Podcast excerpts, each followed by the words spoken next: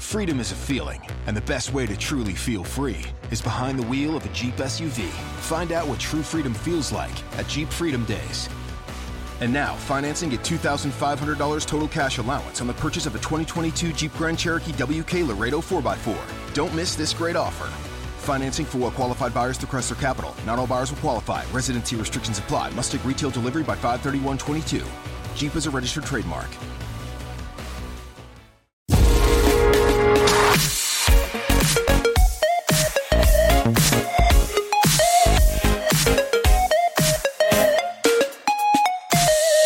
Antes de empezar con el tema de hoy, comentaros que sí, al final han descalificado a Vettel, aunque es posible que Aston Martin presente apelación, pero de momento Vettel ha sido descalificado, con lo cual todos los que quedaron por detrás de él suben un puesto, con lo cual Carlos Sainz ha sumado un, nuevo podio a su carrera deportiva, con lo cual el segundo de la temporada, muy bien. Cuarto Fernando Alonso, también muy bien. Y con respecto al tema del día, pues nada, estaba leyendo que Huawei ha presentado en China el P50 y el P50 Pro. Y me ha llamado bastante la atención una característica que no tienen estos P50 y P50 Pro, y es que no tienen 5G. Porque por un lado ha presentado el P50 montando el Snapdragon 888 y en cuanto al P50 Pro, va a dar la opción de elegir si lo quieres con el con este Snapdragon o si lo quieres con el Kirin, que es de la, de la propia eh, Huawei.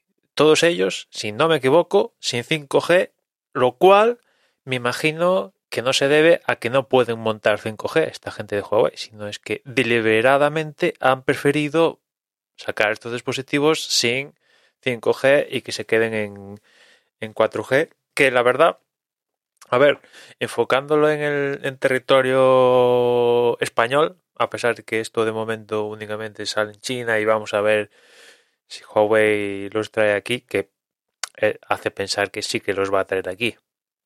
Estos Huawei, pues enfocándolo desde la perspectiva española, pues tampoco es que pase excesivamente nada a día de hoy, ¿no? De cara a un futuro corto, medio, largo, pues evidentemente tener el 5G pues sí que es importante. Entiendo esa gente que, que dice, bueno, me voy a gastar mil pavos en un teléfono y a estas alturas de la película ya le pido que tenga 5G y no para sacarle partido ahora, sino entendiendo que el teléfono va a durar mínimo un par de años, pues en ese par de años ya el 5G tiene que estar desplegado y funcionando a, pleno rendimiento aquí, ¿no? Entonces ahí desde ese punto de vista, pues sí que entiendo a, la gente que, que, le pide a día de hoy ya el 5G a los teléfonos, pero para usarlo en el día a día, al día de hoy, pues el 5G que tiene tenemos por la calle, al menos aquí en España, es un 5G, pues más que llamarle 5G, deberíamos llamarlo un 4G Plus, Plus, si quieres. Más que el 5G este super mega guay que promete unas velocidades y un caudal exorbitado, ¿no? Ese aún, aún no lo tenemos.